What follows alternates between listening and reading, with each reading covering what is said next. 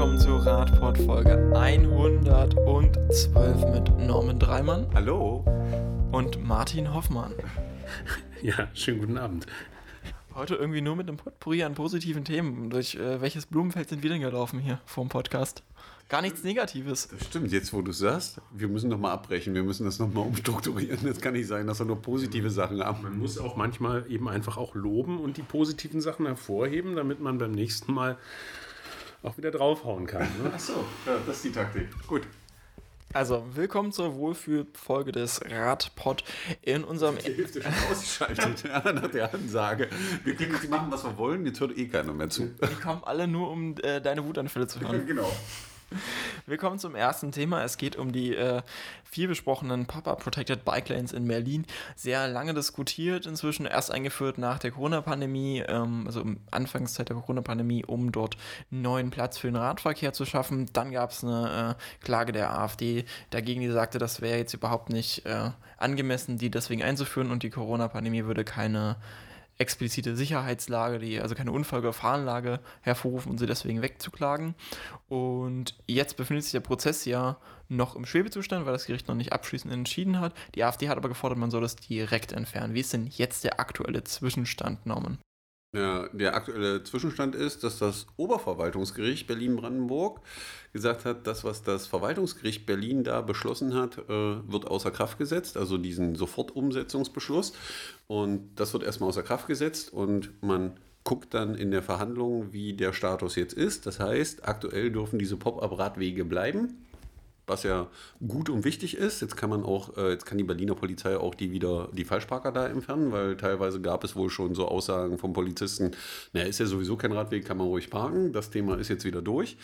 Ähm, und es geht jetzt ganz normal seinen gerichtlichen Weg. Die Stadt hat eben äh, die Gefahrenlage nachgewiesen, also die Argumentation erweitert äh, zu dem Thema. Damit gibt es eine neue Ausgangssituation und über die muss dann im endgültigen Verfahren entschieden werden. Und so lange wie das so ist, bleiben die Pop-up-Radwege erstmal. Und ich gehe mal davon aus, nachdem man Nachdem die AfD dankenswerterweise auf da so einen kleinen Fehler hingewiesen hat, wird man den bereinigen und ich gehe da mal von aus, dass wir einen positiven Ausgang zu dem Thema haben. Also wichtig fand ich ja nur, dass ähm, nochmal klargestellt wurde, das, was Vorrang hat, das ist die Sicherheitslage der Verkehrsteilnehmer. Die Stadt Berlin hat jetzt glücklicherweise gut nachweisen können, dass das der Fall ist, dass man das gemacht hat, um eben die Sicherheit der Radfahrenden äh, zu gewährleisten. Und die Diskussion geht also in die richtige Richtung. Der Schwerpunkt ist richtig gesetzt. Von daher gehe ich jetzt davon aus, ähm, dass man, äh, dass das Gesamtverfahren dann auch sich in diese Richtung entwickelt. Also das hoffe ich sehr und wir werden das weiter begleiten. Also die konkrete Argumentation war jetzt für diese Übergangszeit, dass es, äh, dass die Einbußen durch den, den dadurch wohl möglich entstehenden Stau nicht so groß wären für die Verkehrsteilnehmenden, wie das Interesse daran, dass jetzt so eine klare Verkehrssituation erstmal besteht und die nicht irgendwie mehrfach geändert werden muss und dadurch mehr Unsicherheit geschaffen wird. Abschließendes Ergebnis gibt es dann natürlich aber erst im, im Prozess dann. Wir kommen zum nächsten Thema. Es geht um das Wetter aktuell. Wir kommen ja in den Herbst, es wird grauer draußen und ähm, die Motivation sinkt manchmal, wenn man früh aufstehen muss. Beim Radfahren nicht so ganz, anscheinend. Fährt der überhaupt Fahrrad? Ich weiß es nicht. Nee, ich glaube nicht, oder? Wie machst du das? Das ist so ein Verteidiger der Theorie, die Fahrradsaison ja. ist beendet ja. jetzt, ja. So hört sich das gerade an. Dieses Argument hört man ja jetzt dann im Herbst immer häufiger, dass, ah, das fährt doch eh keiner mehr Rad. Also ich habe auf meinem Radweg hierher immer noch Stau. Das ist, scheint irgendwie bei den Leuten nicht angekommen zu sein. Du musst da einfach mehr äh, drüber reden, wenn du mit denen erfährst, dass man jetzt kein Rad mehr fährt, weil die Saison ist vorbei. Genau. Ja, und das äh, Schöne ist, dass es jetzt zwei Studien gibt, gibt, die äh, eben ganz klar und deutlich zeigen, letztendlich liegt es gar nicht am Wetter, sondern daran, wie gut oder schlecht die Infrastruktur ist. Ähm, die Studien zeigen nämlich, dass wenn die Infrastruktur gut ist, dann entscheiden sich Menschen, die sonst mit dem Fahrrad fahren, auch bei schlechtem Wetter dafür, das Rad zu nutzen. Wenn die Infrastruktur schlecht ist oder eben nicht so gut, dann ist das noch ein zusätzliches Argument, möglicherweise zu sagen, oh, hm, vielleicht nicht. Dazu kommt natürlich auch nicht nur die Art der Infrastruktur, sondern auch die Räumung. Ne? Also ich erinnere mich gerade zwickt hier oben gerade. Ich hatte ja vor zwei Jahren einen Radunfall, wo ich äh, auf nassem Laub ausgerutscht bin. Ähm, ja, das gehört eben auch dazu, ne? dass die Stadt räumt und äh, für ordentliche Radwege sorgt. Um das Ganze jetzt nochmal ein bisschen konkreter einzuordnen, ja, Norman ist nicht so der Fan von den konkreten Einordnungen, seufzt hier schon. Ähm, also man hat... Ich will nur ein bisschen Englisch reden, das ist Nein, ich möchte noch mal ganz kurz ein bisschen Hintergrund zur Studie geben. Es gab in dem Fall zwei Studien. Die erste hat untersucht, ob es ein, äh, einen Zusammenhang zwischen dem Wettervorhersagen und dem Radverkehr gibt. Und dabei hat sich herausgestellt, wenn ein schlechteres Wetter für den nächsten Tag vorausgesagt ist, dass es äh, auch weniger Radverkehr gibt. Konkret wurde es gemessen an, glaube ich, 30 deutschen Städten an automatischen Zielstationen, die auf den Radverkehr erfasst haben. Wenn die Wettervorhersage am Vortag schlecht war, dann fahren die Leute auch mit geringeren Wahrscheinlichkeit Rad. Das ist egal, unabhängig von dem, wie das Wetter wirklich ist erstmal. Und in der zweiten Studie hat sich dann herausgestellt, dass das Ganze sehr stark mit der Infrastruktur äh, zusammenhängt. Das heißt, wenn ähm, die Infrastruktur in einer Stadt besser ist, also die, die Dichte des Radverkehrsnetzes höher ist und es insgesamt besser ausgebaut ist, dass dann der Anteil der Menschen, der nicht das Rad nimmt, sinkt. Also das heißt, mehr Menschen fahren trotzdem Rad. Also der Widerstand für schlechtes Wetter ist höher, wenn die Infrastruktur besser ist das nochmal zusammengefasst. Ich hoffe, die Menschen vom Radio sind nicht gerade mit so einem Knoten umgefallen oder vor ihren elektronischen Hörgeräten. Also im Endeffekt, wenn geile Infrastruktur da ist, spielt das Wetter nicht so eine große Rolle, ob man fährt oder nicht. Äh, das hat die Studie klar bewiesen ist eben auch ein Punkt, der wichtig ist und den man Politikern beibringen muss, weil häufig hört man ja bei Planung, naja, wir müssen da jetzt nicht so groß hingreifen und vernünftige Infrastruktur bauen, weil die fahren ja eh nur sechs Monate lang Rad, also in dieser ominösen Radsaison, die es da geben soll. Ähm, und die Studie zeigt eben deutlich, wenn man in das Thema investiert, fahren auch in den Monaten, wo der eine oder andere der Meinung ist, man zerfällt zu Staub, zerfließt zu Wasser oder so, wenn man mal bei Regen fährt, äh, fahren die meisten da auch Rad. Und das sind ja Dinge, die wir auch in Ländern sehen, wo der Radverkehr stärker ist. Und das, was mir mal einfällt, ich glaube, es ist Finnland oder so, die nördlichste Stadt da, o, irgendwas mit Ovas, Ololi oder so, keine Ahnung, die äh, im Winter da bei minus 20 Grad alle Rad fahren, weil die Radwege vernünftig geräumt und gemacht sind und die Leute dann trotzdem das Rad nehmen, obwohl da minus 20 Grad sind, es schneit. Ähm, ich persönlich finde es mal geil, wenn es schneit. Äh, ich würde mich für, über viel mehr Schnee freuen, aber ich glaube, äh, der Kelch geht auch dieses Jahr wieder an uns vorbei äh, um da Rad zu fahren, aber zeigt eben deutlich, wenn man gute Infrastruktur hat, fahren die Leute auch bei schlechtem Wetter Rad. Genau. Und der Punkt ist, weil sie eben auch schneller in der Stadt unterwegs sind. Punkt. Genau. Ja? Also ich darf mal äh, den Bundesgeschäftsführer Burkhard Stork zitieren, der sagt ganz einfach, klipp und klar, es gibt kein schlechtes Wetter, es gibt nur schlechte Infrastruktur. Und das genau. trifft den Nagel auf den Kopf. Damit kommen wir direkt zum nächsten Thema. Da geht es nämlich um gute Infrastruktur. Wir kommen nach Sachsen-Anhalt. Die Stadt Halle hat ambitionierte Pläne für ihre Innenstadt wird und äh, möchte da jetzt anscheinend auch schon mal vorsorgen, damit man auch bei schlechtem Wetter auch ohne Auto anscheinend gern hinkommt. Norman. Ja, wir waren echt überrascht, als das aufploppte bei uns, äh, weil wir ja die Diskussion hier aus Magdeburg kennen, äh, dass Halle Pläne hat, äh, die Innenstadt möglichst autoarm zu gestalten und damit natürlich die Situation für die Fußgehenden, Radfahrenden und für die Anwohner zu verbessern. Und das ist schon für ein Bundesland wie Sachsen-Anhalt ist eine sehr zukunftsorientierte Sichtweise, die uns sehr überrascht hat, ähm, die wir auch sehr positiv sehen äh, und die wir auch das sehr interessiert aus der Richtung von Magdeburg äh, verfolgen, was da in Halle plötzlich möglich ist, weil die kamen damit jetzt aus also wenn man drauf guckt, wie jemand, der in Halle wohnt, wird sicherlich sagen, dass das ein Entwicklungsprozess ist, weil ich gehe davon aus, dass da ganz viele dran gearbeitet haben. Aber für uns ploppte das unvorhergesehen auf, dass das Thema da war und äh, schafft Gott sei Dank auch Druck in der Landeshauptstadt, äh, da die ein oder anderen Projekte in Gang zu bringen, weil man muss einfach sagen, Halle plant hier eben eine autoarme Innenstadt, Magdeburg baut eben einen Tunnel, mit dem man den Autoverkehr in die Innenstadt kriegt. Das sind zwei völlig ja. konträre Ansätze, so will ich es mal bezeichnen, die da scheinbar verfolgt werden. Ähm, und ich persönlich glaube, dass das, was Halle da tut, äh, der sinnvollere Schritt ist. Nein, definitiv, das ist ja keine Frage. Spannend ist ja nur, also das war für mich die Überraschung, ähm, dass das Thema jetzt wirklich auch in unseren Breiten endlich ankommt. Also auch in der, in der, in der Stadtpolitik, in der Stadtverwaltung ähm, es gibt also insgesamt hier 13 Maßnahmen, die die Stadt äh, durchführen wird. Da geht es um die äh, Vergrößerung der Fußgängerzone, die dann aber auch für den Radverkehr freigegeben werden soll. Es geht darum, äh, verkehrsberuhigte Bereiche auszudehnen. Es geht darum, Lichtsignalanlagen umzuprogrammieren, dass Fußgänger und Radfahrende dort an den Lichtsignalanlagen Anlagen maximal eine Minute Wartezeit haben. Ähm, jedes Mal, wenn wir das in anderen äh, Bereichen ansprechen, werden wir mal angeschaut und sagt, der Level of Service, also Qualitätsstufen äh, gibt es nur für den motorisierten Verkehr. Also ja, es gibt auch welche für Fußgänger und Radfahrende, die sind dann aber nur meistens Qualitätsstufe Z.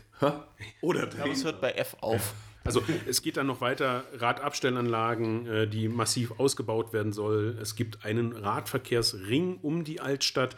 Ähm, also wirklich, wo ich denke, wenn das wirklich beschlossen wird und auch dann eben umgesetzt wird, da hat Halle, und da sind wir wieder bei einem ganz anderen Thema, dann auch wirklich noch einen weiteren Standortvorteil. Ja, wir reden ja immer davon, äh, was hat äh, Verkehr und Aufenthaltsqualität für, für Auswirkungen auf die, auf die Beliebtheit einer Stadt.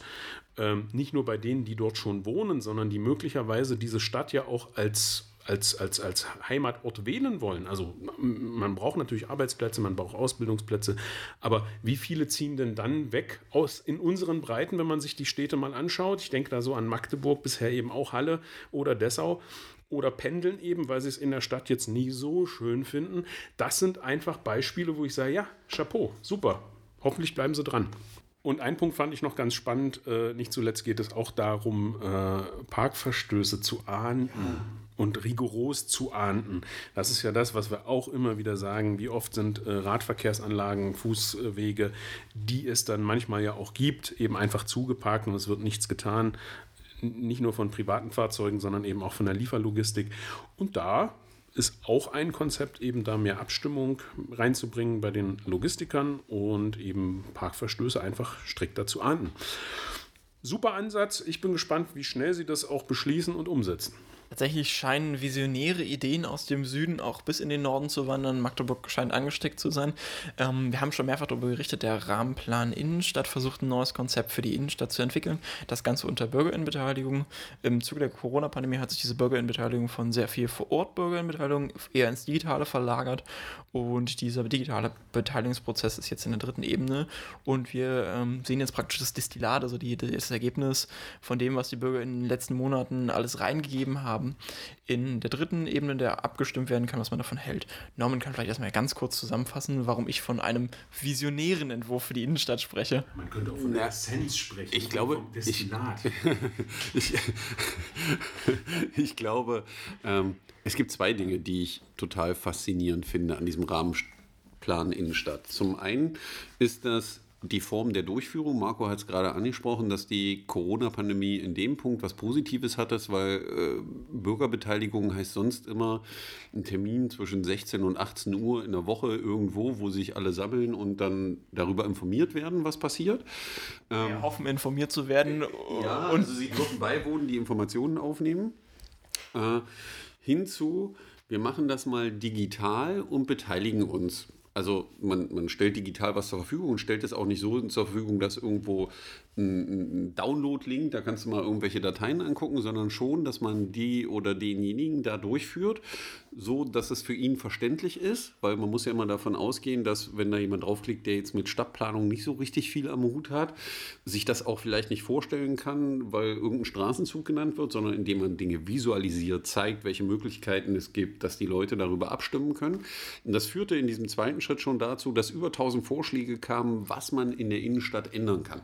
Ja, es könnten ja tausend Vorschläge kommen, äh, die heißen, wir brauchen mehr Parkplätze und solche Dinge, aber komischerweise kam das dann nicht, weil wenn man sich das Destillat jetzt anguckt, von dem Marco gesprochen hat, ist auch das sehr, sehr visionär. Wir reden aber hier noch nicht von dem Punkt, wo wir in Halle sind, dass der Stadtrat das beschließt, sondern man entwickelt das jetzt erstmal, um eine Diskussionsgrundlage zu haben, ob das jetzt so eine coole Idee wäre. Das Coole dabei ist aber eben, dass die Leute sich einbringen können. Das heißt also, dass auch die Frau, die äh, sich um 20 Uhr denkt, ich würde mich jetzt gerne mal einbringen, kann das machen. Genauso der Mann, der frühmorgens äh, beim Kaffee trinken sagt, äh, ich will mich daran beteiligen. Das heißt, ich schließe diese Gruppen einfach nicht mehr aus, äh, die sonst vielleicht arbeiten sind, sich um ihre Kinder kümmern und all diese Dinge. Ähm, und die können alle mitmachen. Und das spiegelt sich, wenn man sich wenn man reinguckt, auch in den Entwürfen wieder, die wir da sehen, weil da sind solche Highlight-Dinge drin, wie die Ans-Reuter-Allee, Breiter Weg, vorne am Allee-Center, die Kreuzung, das eigentliche Zentrum von Magdeburg. Also da werfen eigentlich so, kam heraus, die meisten den Pfeil hin, wenn es darum geht, wo ist die Mitte von Magdeburg, dann ist das immer diese Kreuzung, die jetzt aber nicht so einladend ist. Also es ist jetzt keine Sache, wo ich einen Touristen hinschicken würde und sagen würde, also die Kreuzung musst du dir echt mal angucken, ja, wenn du mal so ein bisschen entspannt sein willst. Äh, und in, der, in diesem Rahmen Stadtinnenplan, wo man über solche Dinge abstimmen kann, ist eben auch eine Visualisierung drin, wie diese Kreuzung aussehen könnte. Und wenn man sich das anguckt, äh, der neu aufgeteilte Raum, das heißt die Wege für den motorisierten Individualverkehr verkleinert, für Fußgänger mehr Platz, für den ÖPNV mehr Platz, für Radfahrende mehr Platz, mehr Grün, mehr Aufenthaltsqualität, dann ähm, muss man schon sagen, dass das eine Entwicklung nach vorne ist. Und auch wenn man sich anguckt, wie die also wie konnte diese Visualisierung entstehen? Man hatte eben in diesem zweiten Schritt gefragt, wenn Sie diesen Platz neu aufteilen müssten, wie würden Sie denn die Fläche verteilen, die da drauf ist? Und interessant ist, sind die Antworten, die die Leute gegeben haben, aus denen das denn entstanden ist. Der ÖPNV soll 23 Prozent kriegen, also knapp 24 Prozent, der Fußverkehr 40 Prozent, das Auto 10 Prozent und das Fahrrad 25 oder 26 Prozent der Fläche. Und da muss man schon sagen, das hätten wir, glaube ich, alle so gar nicht vermutet bei so einer öffentlich Öffentlichkeitsbeteiligung, dass wir solche Zahlen sehen. Und es gab noch viele andere Plätze, die man sich angucken konnte, die Jakobstraße, die Bahnhofstraße und so weiter. Und überall wurde diese Frage gestellt und am Ende war das Ergebnis immer eins. Also keiner hat geschrieben, wir brauchen 80% MIV-Fläche an der Stelle, so wie es heute teilweise ist, ja. sondern wir brauchen Platz für Menschen. Ja. Ja, und das ist eine klare Aussage da drin. Das bestätigt auch das, was viele Stadtplaner im Endeffekt seit Jahren erzählen und immer wieder versuchen reinzudrücken, dass Plätze und Städte für Menschen da sind und nicht dazu da, um da irgendwie Autos durch die Gegend zu fahren, sondern das Ganze eben viel bewohnbarer zu machen. Und ich kann jedem Magdeburger und jeder Magdeburgerin nur empfehlen, mitzumachen, egal welchem Alters, weil das das erste Mal, dass die Möglichkeit besteht für jemanden ohne große Vorbildung innerhalb von 15 Minuten mal entspannt mitzumachen und sich dem Thema zu widmen und eine klare Meinung dazu zu sagen, ob man das gut oder schlecht findet. Und das ist auch enorm wichtig, weil das wird nachher darüber entscheiden, wie man damit umgeht, mit den Ergebnissen. Ja, wenn da jetzt nur 100 Leute mitgemacht haben, dann kann man das so einfach wegwischen als Politiker. Wenn da aber steht, da haben 2, 3, 4, 5.000 Menschen mitgemacht, die sich beteiligt haben und die Server sind fast geplatzt, dann ist das eine klare Aussage. Zum einen dazu das Projekt selber und zum anderen, wie Bürgerbeteiligung aussehen kann, auch in anderen Planungsprozessen. Also ich kann das nur äh, auch so wiedergeben. Für mich war das ein, auch ein schönes Beispiel. Ähm, Magdeburg spricht ja immer von sich selbst äh, als die Stadt am, am, am Strom, an der Elbe, am Fluss. Und es gab dann eben auch eine Frage dazu, ähm, wie soll denn demnächst oder zukünftig das Elbufer erreicht werden, weil es gibt ja da diese große Schnellstraße, die so ein bisschen die Innenstadt von der Elbe trennt. Und da sind die Antworten auch sehr interessant. Da sagen nämlich ähm, 20 Prozent mit dem ÖPNV erreichbar, fast 40 Prozent sagen bitte zu Fuß, wiederum noch 40 Prozent bitte mit dem Fahrrad und nur 1,8 Prozent möchten äh, das, den Bereich da an der Elbe mit dem Auto erreichen. Ja, das, sind, das sind Zahlen, also äh, die hätte ich nicht für möglich gehalten. Und ähm, das zeigt, wieder einmal, dass die Menschen in einer Stadt häufig doch etwas weiter sind, wenn es um ihre Stadt geht, was Aufenthaltsqualität und Sicher Verkehrssicherheit angeht, als das möglicherweise da im Rathaus oder in der Verwaltung schon ist.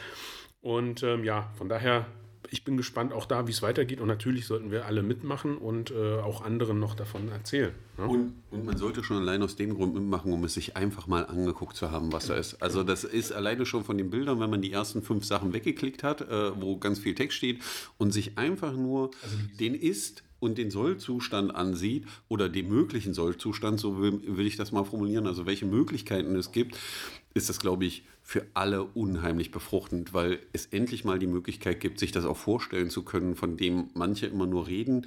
Und äh, ich, also aus dem Grund einfach klicken, mitmachen. Genau, also die Visualisierung ist wirklich klasse.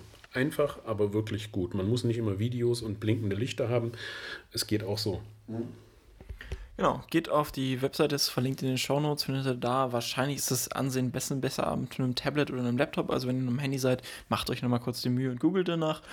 Wenn ihr es über die Stadtseite sucht, könnte es immer etwas schwierig werden, weil die Stadt gibt sich immer sehr viel Mühe damit, Ja, dass ihr nicht dahin kommt. Wie sie es versteckt, ja. Anstatt irgendwo einen großen Button zu machen, dass du direkt zur Befragung kommst, kommst du dann erst, wenn du den Button gefunden hast, zu einer Seite, wo erklärt wird, was es ist. Dann musst du noch den richtigen Button treffen, um dann zur Befragung zu kommen. Also ich hoffe, Marco, gehe ich mal aus, in den Shownotes den direkten Button verlinken, äh, damit man nicht so lange suchen muss. Also die Stadt versteckt das eben immer ein bisschen, was völlig unnötig ist, weil mit so etwas kann man als Stadt heraustreten und sagen, hier, wir machen für unsere Bürger, mit unseren Bürgern und großartige Aktion. Was ich mir jetzt noch so als perspektivisch daraus wünschen würde, aus diesen Ergebnissen, die wir hier sehen und wie das aufbereitet ist, dass es vielleicht Stadtratsmitglieder äh, gibt, die sagen, na okay, vielleicht wollen wir mal langfristig Beteiligung nicht mehr nur sagen, hier liegen irgendwelche Dokumente in einem Amt aus oder sie können mal irgendwann nachmittags hier vorbeischauen, sondern sagen wir, wir etablieren mal digitale Beteiligung neben der Offline-Beteiligung. Das spricht ja nichts dagegen, die Offline-Beteiligung weiter durchzuführen, aber ich glaube,